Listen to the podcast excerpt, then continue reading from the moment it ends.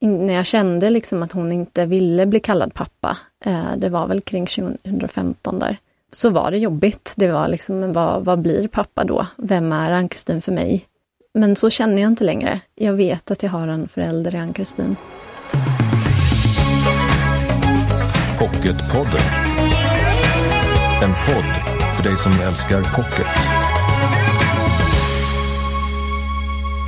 I boken Min pappa Ann-Kristin skriver Ester Roxberg om när hennes pappa, den då 58-årige prästen Åke, kom ut som kvinna.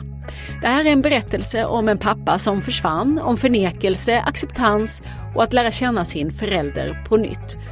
Det här är en väldigt fin bok och den har nu blivit aktuell som film på bio med Rolf Lassgård och Hedda Stiernstedt som far och dotter. Men det måste ju vara märkligt ändå att se sitt liv på film. Jag ska höra vad Ester Roxberg tänker om detta. Hon är min gäst idag.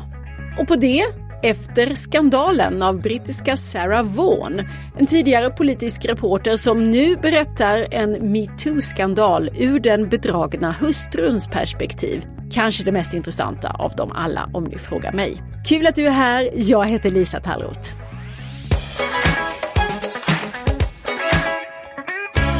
Ester Roxberg, vad glad jag är att du är här. Välkommen till Pocketpodden. Tack. Det är nu då tio år sedan som din pappa, som då hette Åke, blev Ann-Kristin. Eller kom ut som Ann-Kristin. Han kanske hade varit det hela livet någonstans. Mm. Och din bok har ju också hunnit bli några år nu. Den kom 2014. Mm. Men nu kan du se detta på stor vit duk, ditt liv gestaltat. Hur känns det? Ja, men det var en overklig känsla att få se filmen äntligen. Jag har ju läst manuset eh, flera gånger och fått tycka till om vissa scener också som de verkligen har tagit till sig feedbacken på. Men eh, det, det går inte att beskriva den känslan riktigt. Eh, men det kändes väldigt, eh, väldigt fint. Eh, det känns som en väldigt fin sak för mig och Ann-Kristin att få dela. Att få uppleva det här tillsammans som barn och förälder, det är en jätte, jättegrej. Filmen heter ju då Min pappa Marianne. Så att man hör ju antyder ju att det tydligt är att det inte är riktigt ditt liv rakt av som eh, har blivit manus. Men det väsentliga är ju kvar. Relationen mellan Hanna, som hon heter i filmen, och hennes pappa som först heter Lasse men sen eh, då tar namnet Marianne. Och det är en småstad och pappan är präst precis som, som din. Så du sålde ju filmrättigheterna till den här och det är ju i vissa delar då en självständig historia. Men vad tyckte du var det viktigaste att de skulle få med i filmen från din berättelse? Mm, men det var ju allvaret. Eh, att eh, det inte fick bara bli en solskenshistoria. För det här eh, var ju inte lätt för varken mig eller pappa. När pappa kom ut så, var ju också, så är det ju också de anhöriga som behöver komma ut eh, och förstå och lära känna den, den nya sidan hos eh, sin förälder. Men eh, för mig är ju inte min pappa Ann-Kristin en berättelse om en transperson, utan det är en berättelse om en, en, en barn och föräldrarrelation. Det är många som har berättat för mig när de har läst boken att de har börjat tänka på sina egna föräldrarrelationer och det är jobbigt när ens föräldrar förändras. Det är ju det som är det jobbiga. De här stabila, som alltid har funnits där och varit tysta hjältar, när de bara förvandlas liksom och blir någonting annat eh, upp som man upplever det. Eh, det kan ju vara till exempel om en förälder får Alzheimers eller någon annan sjukdom. Det kan vara mycket som händer. Men det är ju också förändringen, tänker jag, som gör att du får syn på den pappa du har haft under hela barndomen. Mm. Och det är jag jättetacksam över, att jag fick chansen att lära känna min riktiga pappa innan det var för sent. Det, det kan jag inte ens uh, sätta mig in i hur det skulle vara om jag hade fått veta det här till exempel efter pappas död. Att han aldrig hade kunnat få leva Mm. ut sin Inte vågat den identitet för han oss. har. Mm. Det är jag ju oändligt tacksam över. Mm. En annan sak jag tänkte med filmen, om jag bara får hänga kvar där lite till, är ju att i boken där skildrar du så ingående hur, hur jobbigt du tycker det är med omvärldens blickar. Du vet inte hur du ska uttrycka dig, du vet inte vad folk ska tänka om er, eh, du vet inte hur ni ska kunna ens gå på gatan tillsammans. Och nu med filmen så blir det ju ännu fler människor som får titta på dig och din familjs historia. Känner du dig redo för det nu då?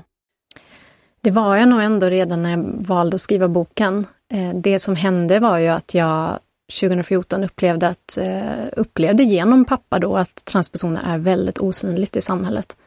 det var ju därför på många sätt det var så svårt för mig eh, att hantera, för att det var så osynligt och människor hade ingen kunskap. Ordet transperson såg man aldrig i media då, för bara några år sedan. Och det som hände var att jag ville ju normalisera min egen pappa. Jag ville skriva om pappa för att jag ville att hela världen skulle få veta om min pappa. Eh, och jag ville att alla skulle acceptera min pappa för den hon var. Och jag ville att en eh, pappa skulle kunna få vara en kvinna. Och därav valde jag titeln Min pappa Ann-Kristin. Och eh, att den nu blir en så bred film känns eh, som en stor käftsmäll mot alla de som uttryckte sig negativt mot min pappa när pappa kom ut. Det, det var nog jobbigast att hantera av allt faktiskt. Att som barn vill man ju också... Man har ju sina föräldrar alltid som, som de här tysta hjältarna, men man är ju också själv en hjälte för sina föräldrar. Man, som barn är det ju helt fruktansvärt att se sina föräldrar eh, råka illa ut på olika sätt. Så Det var till exempel kristna personer som eh, skrev om eh, min pappa på nätet och så. Men det är egentligen inte den stora grejen i boken. Att, jag tänker den stora grejen i boken att du kanske inte själv riktigt lyckas till en början försvara honom fast mm. du skulle vilja. Och att det är din egen, din egen resa att komma över detta och i hög utsträckning så, så verkar det som att han ändå landade ganska mjukt bland kollegor och, och sådär. Alltså det, jag bara tänker att det stora motståndet som boken handlar om är ju inte egentligen om världens acceptans, eller? Nej, Pappa hade ju väldigt starkt stöd hos just sitt eh, kollegium på sin arbetsplats. Men sen fanns det ju högre, i, hö, i högre rang i, inom Svenska kyrkan som inte tyckte att pappa skulle få predika som Ann-Kristin. Och eh, det där var ju en process eh, som jag som växte fram och som kanske inte hände under jag skrev boken heller. Eh, att pappa sen slutade som kyrkoherde. Det, det har ju, det, den tog ju inte slut där, eh, vår resa, utan den har ju fortsatt. Men när jag, val, när jag valde att skriva boken så frågade jag pappa såklart om jag fick skriva. Och då sa ju pappa att du får bara skriva om du inte skriver en solskenshistoria. Utan skriv om det som är svårt. Så det, det valde jag att göra också med, med pappas välsignelse. Mm. Jag hör ju själv att jag glider mellan vad jag ska kalla Ann-Kristin mm. eh, och han och hon och sådär. Och det, det, här skriver du också om i boken och det är med i filmen, den här svåra i att nyorientera sig i språket. Hur tänker du kring det där idag? Är det, mm. är det irriterande när människor inte lyckas eh, kalla Ann-Kristin för Ann-Kristin? Mm. Ja, men språket har ju jättemakt över oss. Det är väl någonting som jag verkligen har blivit varse. Att, eh, språket kan ge oss makt, men det har också väldigt stor makt över oss. Och eh, det finns ju inget ord för min nya förälder. Egentligen kan jag bara säga förälder. Det här är min förälder när jag träffar nya människor och ska eh, presentera Ann-Kristin för dem för att beskriva vår relation. För idag säger jag inte pappa, utan jag säger Ann-Kristin och mina barn säger extra mormor. För när man väljer, eh, även om det är min pappa, när man väljer det ordet så blir det ju han för andra människor och i ett sånt här samtal. Och eh, pappa berättade nyligen för mig att eh, hon blivit kallad för han av en kvinna i ett, ja, under ett möte. Och det är ju såklart extremt förnedrande. Jag tänker bara om jag själv skulle blivit kallad för han. Det vill jag ju inte. Jag identifierar mig som kvinna. Så det, det är ju såklart av, av respekt. Mm. Och du skriver också om, om det, tycker jag, väldigt bra i boken, hur um, det här är ju rakt upp och ner en svår situation. Alltså att uh, din pappa ändå vill ha en nyorientering i livet och alla ska hänga med på den. Det är ju svårt för alla inblandade, även om man har goda avsikter och även om man vill hennes bästa. Mm. Ja, men för allra svårast var det ju för pappa, mm. såklart. Och det är väl någonting som jag har förstått med tiden också. Att eh, hur hög självmordsstatistiken är bland transpersoner fortfarande idag och att den bara ökar. Det finns, även om det blivit mycket lättare idag för transpersoner, så, så är det otroligt svårt och extremt tufft. Och när jag har varit ute och pratat om boken så har jag ibland fått höra andras historier. Jag fick en gång höra om en, eh, en man som arbetade som bilmekaniker i Ronneby. Och han kom ut som transperson eh, i medelåldern. Eh, men han blev så trakasserad av de här männen på bilverkstaden där han arbetade att han inte längre orkade. Så han tog sitt liv. Och eh, det är väl sådana historier som har fått mig att mer och mer liksom förstå min pappas situation eh, och alla transpersoners situation. Hur är er relation idag? Nu är det tio år sedan Ann-Kristin kom in i ditt liv. Mm. Eh, vi har en jättebra relation faktiskt. Vi står varandra extremt nära. Det är både min förälder och min bästa vän. Och jag känner verkligen att jag har en förälder i Ann-Kristin. Eh, när hon när jag kände liksom att hon inte ville bli kallad pappa, eh, det var väl kring 2015 där, så var det jobbigt. Det var liksom, vad, vad blir pappa då? Vem är Ann-Kristin för mig? Men så känner jag inte längre. Jag vet att jag har en förälder i Ann-Kristin. Eh, hon ställer upp för mig och vår familj och hon hämtar barnen på dagis och hon hjälper oss när vi är sjuka i familjen och ja, det, det har inte förändrats. Nej, jag skulle ju säga det, det är liksom lite tillbaka för det som verkligen är slående i din skildring av din barndom och, och, hur din pappa var då under de åren, det är ju att han tycks ha varit en fantastiskt fin förälder mm. Mm. och kanske mycket mer närvarande i detaljerna än vad många andra män var i sina barns liv mm. på 70 80-talet. Mm. Min pappa var ju den klassiska modes eh, praktexemplet på en mor, kan man väl säga. Eh, närvarande i precis allt och hjälpte oss med allt, lyssnade på oss. Eh, jag vet inte hur jag ska leva upp till det i mitt eget föräldraskap faktiskt. Nej, det är, en, eh, det är ett väldigt, väldigt fint eh, porträtt du gör. Men du, jag tänkte i filmen så finns det ju också en mamma som spelas av Lena Endre. Hon har en ganska stor roll där och de gör ändå del av relationen mellan föräldrarna. Mm. Eh, i din bok så är din mamma ganska frånvarande. Hon är inte så mycket med i historien, inte heller dina två systrar. Nej. Hur kommer det sig? Jag kunde inte berätta deras historier. Jag berättar ju min historia i boken. Så nej, det vill jag inte göra. Den får de berätta om de vill. Framförallt min mamma, det är en helt annan historia. Såklart. Eh, och den kanske hon berättar någon dag, det vet man inte. Men jag tänker att det måste ändå varit svårt att renodla för man är en familj och man sitter ihop och påverkar. Eh, och det måste ju varit en stor del att ni ändå var med om det här tillsammans. Där går man ju lite från verklighet till fiktionen eller berättelsen, att vaska fram det som då var rent mellan, mellan dig och din pappa. Jo men hon är ju där eh, såklart. Eh, till exempel på julafton då som en scen jag beskriver i boken när eh, när, när pappa absolut vill vara omklädd till Ann-Kristin. Och jag under kvällen ser hur hon har gått och bytt strumpbyxor. Och indirekt tolkar jag det som att hon är osäker på om vi tycker att hon är fin eller inte. Om det matchar färgmässigt och så. Och i den scenen så är ju mamma också med där. Men jag, jag låter henne inte liksom uttala sig eller säga, jag tar inte med hennes repliker eller så. Eh, det, det vill jag inte. Så det som stämmer eh, i filmen är ju att de, de valde att gå skilda vägar. Det gjorde ju min mamma och pappa också. Och eh, det tycker jag är väldigt bra att de har valt det i filmen också. För att eh, oftast så kanske man vill ge en solskenshistoria av att alla stannar med sina partners. Men så är det ju inte alltid. I filmen började ju som att det här var en överenskommelse de hade sinsemellan och inte skulle berätta för sina barn. Mm. Var det så i, i er familj också? så var det nog att eh, mamma ville skydda oss. Det ville hon. Såklart att hon eh, också var rädd för vad vi skulle tycka. Mm. En uppenbar skillnad mellan text och film är ju förstås bilderna. Och i filmen så har man ju utnyttjat det visuella i att få se Rolf Lassgård klädd i klänning och sminkad. Och det blir ju en väldigt dramatisk effekt, lite, nästan lite chockartad faktiskt. Tyckte jag. Alltså, jag reagerar knappt faktiskt i de scenerna. Jag vet inte om det är för att, alltså för mig vore det ju när jag skrev boken så var det ju jättekonstigt att träffa Ann-Kristin. Men idag skulle det vara lika konstigt att träffa Ann-Kristin som Åke. Jag, jag reagerar inte alls. Jag tycker att eh, Rolf Lassgård är väldigt lik min pappa för det första. Både personlighetsmässigt och eh, utseendemässigt i filmen så att det finns någonting som stämmer väldigt bra överens. Min pappa var ju också väldigt manlig innan. Gubbmage och skägg och eh, var den här verkligen fadersfiguren. Och eh, jag tycker att jag tycker inte det känns eh, krystat alls i filmen. Jag tycker att eh, Rolf Lassgård eh, eh, går verkligen in i rollen av att vara kvinna. Jag tyckte till under processen, det var en scen där hon går in i en butik och först var det att hon skulle köpa underkläder. Men där så reagerade både jag och Ann-Kristin av att det är den här klassiska fördomen man har om, om transpersoner. Det är liksom vi heterosis-personers bild av att det är det det handlar om på något sätt. Att det ska vara något snaskigt liksom.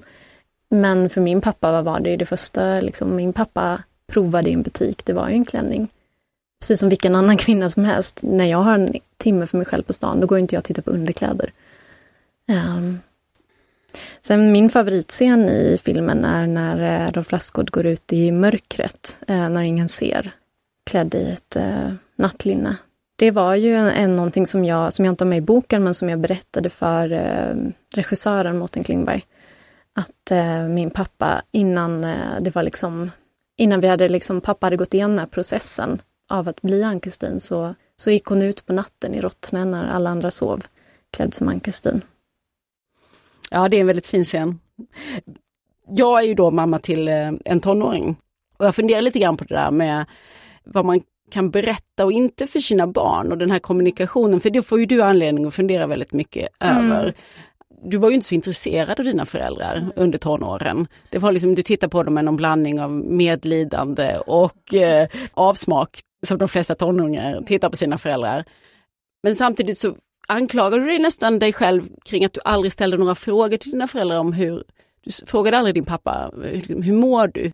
Du kan ju ändå ana att han, han bär på någonting eller han har en, mm. en sorg mm. kring sig. Um, vilken slags uppriktighet kan man förvänta sig att ha mellan föräldrar och barn? Har du funderat något mer på det sen, sen du skrev boken och sen du har blivit förälder själv? Ja, men det är jätteintressant och svårt det här. Jag tycker fortfarande att man ska vara, att man ska försöka undanhålla eh, så mycket det går av det som är mörkt. Jag vill gärna att mina barn ska få, få det, men eh, jag kan ju se idag att att eh, det inte alltid var så lyckat. Att mina föräldrar följde ju den vägen ganska hårt, att de berättade ju aldrig när de var ledsna eller så. Och det sken ju igenom, eh, verkligen. Så det är klart att jag idag kan se att det präglade oss, att en pappas sorg låg där och puttrade hela tiden. Och att han fick ju raseriutbrott väldigt ofta. Och det var ju inte, det var ju verkligen ingenting man, man önskar som barn. Så att eh, jag tror inte att det går liksom, att undanhålla som förälder ens egna sorger. Liksom. Man kanske kan berätta till viss del, en liten del. För att liksom ändå för sig själv, eh, ja, inte liksom spela någon teater liksom. Det vill man ju inte för sina barn. Har du funderat på hur ditt liv hade påverkats om du istället varit 10 eller 15 år när din pappa kom ut? Vad tror du? Det hade varit jättesvårt i Rottne framförallt. Vi eh, levde ju i ett samhälle där det var, fanns mycket högerextremism. Eh, man fick inte vara annorlunda alls. Jag gick på en skola där de flesta pojkar var rasister och man blev utsatt för eh, trakasserier hela tiden. Det var jättetufft som det var. Och i och med att pappa var präst så fanns det redan ett starkt utanförskap. Det hade alltid funnits hos mig i min barndom. av att bli retad för det och så. Så det, det, hade varit, det hade varit väldigt, väldigt tufft. Men det är klart att det också hade gått. Det hade det. Var det en anledning till att Angelsen inte sa något till er, tror du? Stämningen där i Rottne? Inskränktheten och Nej, rasismen som du säger? Jag tror inte alls att det var det för dem. Det var det för mig. Men eh, för pappa var det nog eh, hans föräldrar som stod i vägen under hela hans liv. Hans mamma som, som barn hade ju hans mamma sagt till honom att du får aldrig berätta det här för någon. Och eh, där och då valde ju pappa att bygga upp den här täckmanteln för sig själv och en annan slags identitet egentligen, som, som han bar hela livet. Och eh, det var ju året efter att eh, min farmor och farfar hade gått bort som, som pappa valde att komma ut. Har det hänt någonting på de här åren som, som historien har funnits ute? Har du liksom fått något annat perspektiv på den här erfarenheten? Ja, eh, för det första är jag väldigt tacksam över att jag skrev boken när jag skrev den. Eh, när jag läser, eh, jag hatar att läsa om mina böcker, men ibland måste jag inför författarbesök. Men eh, eh då är jag väldigt tacksam över den här, den här sårbarheten i den och att jag vågade visa allt som skaver. Eh, det, den fick ju kritik av eh, till exempel andra transpersoner eh, när den kom för att jag som hetero tar den platsen. Ehm, men jag tycker ju att det, att det ska finnas plats för alla berättelser eh, och att eh, vi måste kunna prata om det svåra för att kunna normalisera det. Och sen tror jag väldigt starkt på anhörigberättelser. Eh, hade jag skrivit berättelsen idag så hade det ju blivit en mycket mer tillrättalagd och vuxen berättelse. Eh, som inte nödvändigtvis hade blivit bättre. Va- varför tror du det? Eh, jag... Idag så, så är det ju inte problematiskt för mig längre. Det är ju inte det. Det, det här är, det är, ju, det är ju det som är normaliteten för mig. Min pappa Ann-Kristin. Men men det, med det sagt är det inte säkert att du hade reagerat annorlunda. Eller vad res, hur resan hade sett ut om det hade, hade du fått veta det idag. Mm. Eller? Alltså det, det är ju mycket mer synligt idag. Jag hade haft mycket mer kunskap idag. Då när boken kom ut, alltså inte ens eh, de mest utmärkande journalisterna visste ju någonting. De kunde ju ställa frågor som, hur kändes det när din pappa ville klä ut sig till kvinna? Ehm, man, eh, bara ett sånt ord, omklädd. Det var ingen som visste att man skulle använda det. Eh, jag visste ju inte heller det. Idag, idag vet vi så mycket mer och det är mycket mer synligt. På ganska kort tid ändå som det har hänt. Ja, det, Och din bok har ju säkert bidragit tror jag till det. det är ju många faktorer. Som, det, har ju, det har ju hänt jättemycket på alla fronter. Mm. Min pappa Ann-Kristin var ju ett genombrott för dig men du har skrivit fler romaner och du har inte mindre än två böcker på väg ut nu i vår. Och då vänder du dig till en yngre publik. Mm. Min första bok var ju en ungdomsbok, Antiloper. Det känns jättekul att eh, komma tillbaka till den genren igen. Och då har jag tillsammans med författaren Moa Eriksson Sandberg skrivit en novellsamling för högstadiet som heter Korridorer. Där vi eh, behandlar våra högst, egna högstadieminnen faktiskt. Usch då. det tänker jag spontant. Ja, det är Ja. stark ångest. Jag förstår. Eh, och sen är det för lite yngre barn en bok Ja, vem kan hitta Putte? Och då är det bilderbok Mm. som kommer här senare i vår.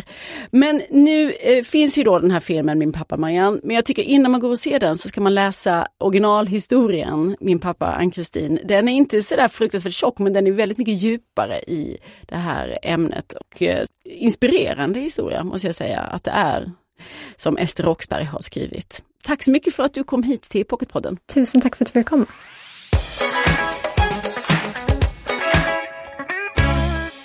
Nu håller jag en bok i min hand som ska vara lika delar äktenskapsdrama och eh, rättegångstriller. Det står det i alla fall på baksidan. Efter skandalen är titeln Sarah Vaughan är det som har skrivit den och Johanna Hägerström. Du är bokens förläggare här i Sverige. Ja, hej. Ja, vad är det här för historia? Det är ju en bok som kom ut med en eh, smått osannolik timing bara några månader efter att metoo briserade i hela världen. Och Financial Times har beskrivit den som den kanske mest intelligenta romanen eller intelligenta spänningsromanen du kan läsa om de här ämnena. För det handlar ju då om män som utnyttjar sin maktställning eh, gentemot kvinnor på olika sätt och i centrum står våldtäktsanklagelser mot en minister i den brittiska regeringen. Och visst är det så att författaren här är, har en bakgrund som politisk reporter, så hon har rört sig ganska mycket i de här eh, maktens korridorer. Ja, absolut. Och hon skildrar ju verkligen liksom den privilegierade brittiska maktelitens miljöer som hon då också verkligen kan. Hon har pluggat i Oxford, hon bor i Cambridge och hon har jobbat som politisk korre. Och det är ju just i Oxford vi befinner oss. Vi befinner oss i eh, domstolen Old Bailey och i Westminster Palace där parlamentet sitter. Och, och vad är det då för, för det, perspektivet är lite speciellt i den här boken. Vilka, vilka är det vi får följa? Ja, boken börjar ju med att eh, den här ministern James Whitehouse som sitter i den brittiska regeringen blir anklagad för våldtäkt. Det är en kvinna i hans stab som han har haft en affär med som anklagar honom. Och eh, det blir ju en stor politisk skandal. Och det Sarah Vaughan är intresserad av är ju att undersöka vad som hände lite grann efter skandalen då, sanningen bakom alla skriverier. Och hon berättar historien dels utifrån James hustrus perspektiv, Sophie heter hon, eh, som omedelbart tar sin makes eh, liksom sida och är fast besluten om att försvara honom och försvara det här väldigt privilegierade livet som familjen har. Hon kan inte tänka sig att hennes man skulle vara en våldtäktsman. Eh, men sen så skiftar också perspektivet och vi får också höra brottmålsadvokaten Kate Woodcrofts historia. Det är hon som ska driva fallet mot James. Och hon är ju en kvinna som är känd för att vara liksom en förnuftets röst. Eh, och i det här fallet så kan hon inte riktigt hålla sin sin rationella sida i schack. För att det finns någonting personligt i just det här fallet som gör att hon, hon är helt säker på att James är skyldig och att hon, och hon vill få honom på fall. Och perspektivet växlar då mellan Sophie och Kate genom boken. Och är det skuldfrågan som driver läsaren framåt, skulle du säga? Vad det egentligen är som har hänt och eh, det är det absolut. Man vill ju veta vad som har hänt, vad sanningen är. Men samtidigt, så, det, det som jag tycker är intressant och spännande är också att få följa de här kvinnornas liksom, psykologiska resa. Eh, för det är en spännande bok, men det är också en bok som handlar mycket om moralfrågor, etiska dilemman och mycket om eh, ja, hur, vi, hur vi ser på varandra. Eh, både Sophie och Kate får anledning att liksom omvärdera sin första ståndpunkt. Eh, och det tycker jag gör boken också till en perfekt liksom, bokcirkelsbok, för den får läsaren att tänka till eh, och ställa sig frågor som liksom, vem, vem ska man tro på? Vad är moraliskt rätt i den här berättelsen? Eh, hur ska man tolka liksom, Sophies eh, försvar för sin man? Går Kate över gränsen? Det finns mycket att prata om verkligen. Det ges eh, ju lite tips på bokcirkelfrågor också i den här pocketutgåvan ja. om man vill ha lite stimulans till sin cirkel. Efter skandalen är titeln Sarah Vaughan är författaren. Fick jag till uttalet där? Jag skulle kanske säga Vaughan. Vaughan, inga G ska höras. Mm. Nej, då är det igen. Efter skandalen Sarah Vaughan är författaren. Tack så mycket Johanna Hägerström för att du kom hit. Tack. Pocketpodden. Nästa vecka kommer författaren Mariette Lindstein hit till Pocketpodden. I sin serie om sekten på Dimmön så skildrar hon ju sina erfarenheter från att leva hos scientologerna. Och nu är hon tillbaka med en ny roman och den här gången handlar det om hur sekter som just scientologerna infiltrerar samhället. Mer om det nästa vecka. Följ oss gärna i sociala medier. Där heter vi Älska Pocket. Och jag heter Lisa Tarrot. Hej då! Du har lyssnat på Pocketpodden. En podd från Bonnierförlagen.